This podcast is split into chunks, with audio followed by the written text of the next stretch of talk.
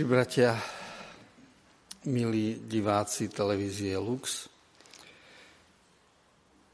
mm. veľmi výstižne, vtipne napísal fejetón o našej dobe profesor Eugen Zomenu. Cyklistika je pomalá smrť planéty. Generálny riaditeľ Euroexim banky prinútil ekonómov rozmýšľať, keď im povedal, cyklistika je katastrofa pre ekonomiku krajiny.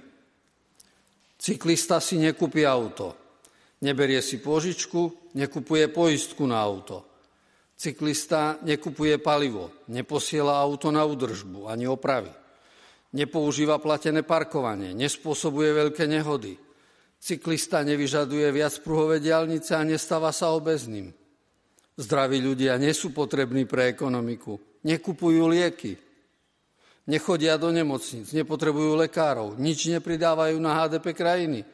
Naopak, každý nový nápad v McDonald's vytvorí aspoň 30 pracovných miest, 10 kardiologov, 10 zubárov a 10 odborníkov na chudnutie.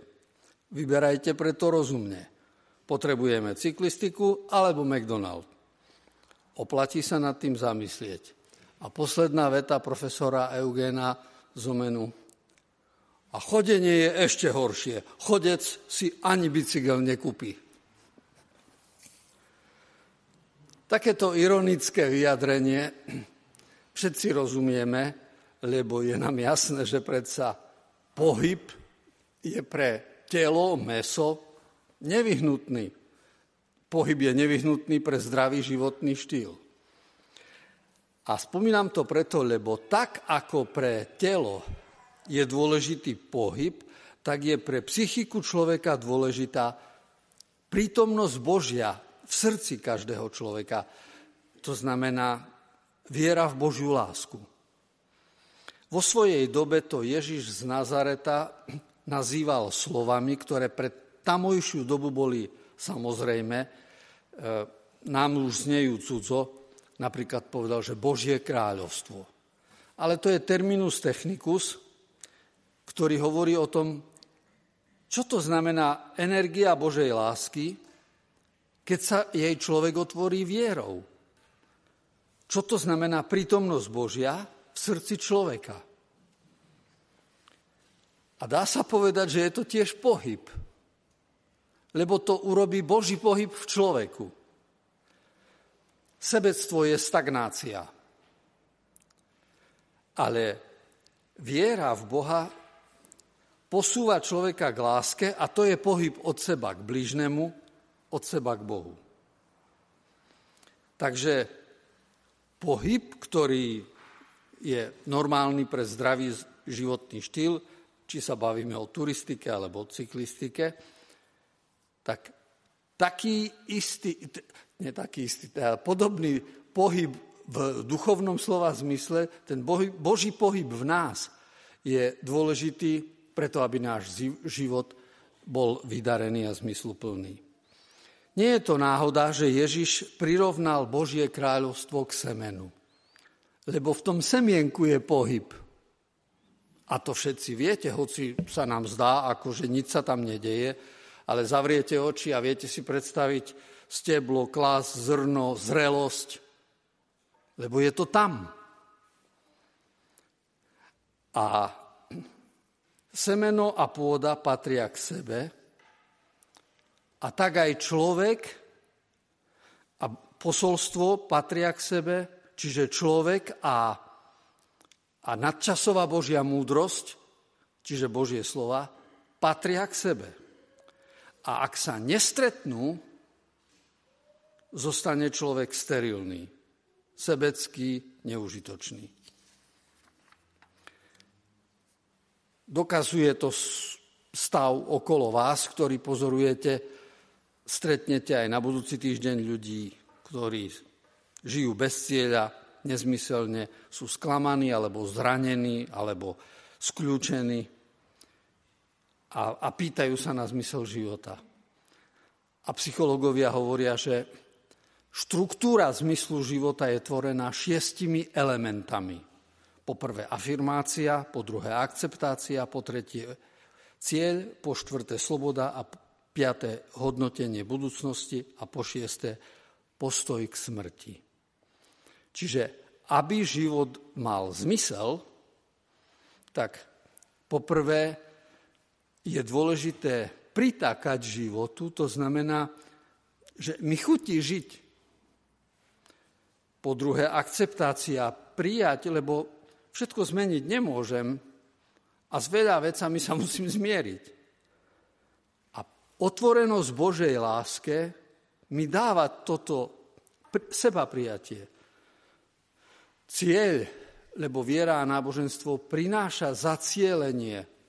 To je úžasná vec, že my vieme plánovať, projektovať, myslieť dopredu, koncepčne. Sloboda, to je to, čo nás oddeluje od zvierat. Potom máme hodnotenie budúcnosti, čiže v náboženstve to voláme po starom, že viera vo väčší život. Ale to je nutnosť. Ak ju nemáš, tak tvoj život je, je ako, ako tvoje telo bez pohybu. A posledná vec je postoj k smrti, čiže otvorenosť pre Boha nám dáva to, že aj za hranicami smutných skutočností máme nádej.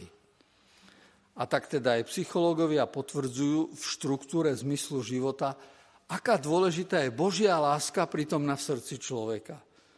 Lebo robí to také pohyby v duši, ktoré sú pre nás požehnaním. A o tom svedčí aj nasledujúci príbeh, ktorým by som rád uzavrel našu úvahu, lebo ukazuje to, čo sa stane, ak je prítomnosť Božia v srdci človeka a čo sa stane, ak je absencia Boha v srdci človeka. V júni tohto roku bola vyhlásená e, za blahoslavenú reholná sestra Mária Laura Majnetová. A prečo ju vyhlásili za blahoslavenú? Lebo pred 20 rokmi sa stalo to, že puberťačky, 16-17 ročné dievčatá, praktizujúce satanizmus, v bare pri pive z nudy sa dohodli na vykonaní satanistického obradu. Zmluva v krvi. Čiže dohodli sa, že vykonajú vraždu. A vymysleli to tak, že jedna z nich zavolala do kláštora a telefonovala, že bola znásilnená, zostala tehotná, odvrhnutá rodinou, súrne potrebuje pomoc. No a sestrička sa dala vylákať z kláštora, dievčata ju v tmavej uličke omráčili úderom do hlavy, zavraždili ju 19 bodnými ranami nožom. Páchateľky neskôr pred súdom priznali, že sestra počas umierania prosila Boha, aby im odpustil ich hriech. A v spisoch sestry Márie Laury Majnetovej sú aj tieto slova. Existujú konštanty, ktoré ma vždy sprevádzali. Poprvé, hlboká radosť idúca ponad ťažkosti. Po druhé, istota, že ma Kristus miluje, odpúšťa mi, obnovuje ma a nikdy ma neopúšťa. A po tretie, láska ku každej osobe ako takej, keďže je Kristovým vtelením, osobitne k tým najmenej milovaným. Konštanty reholnej sestry. Bratia a sestry, čo robí prítomnosť Boha v srdci ženy, ktorá sa každý deň modlí? A čo robí absencia Boha v srdci puberťačiek, ktoré sa rozhodnú pre satanistický obrad? A tak uvedomujeme si, aké dôležité hoci jednoduché sú slova, kráľovstvo Božie je ako semienko. Nebojme sa ho, otvorme sa mu a dovoľme mu, aby v nás pôsobilo, lebo to dá nášmu životu ten pohyb, ktorý, za ktorý budeme vďační. Amen.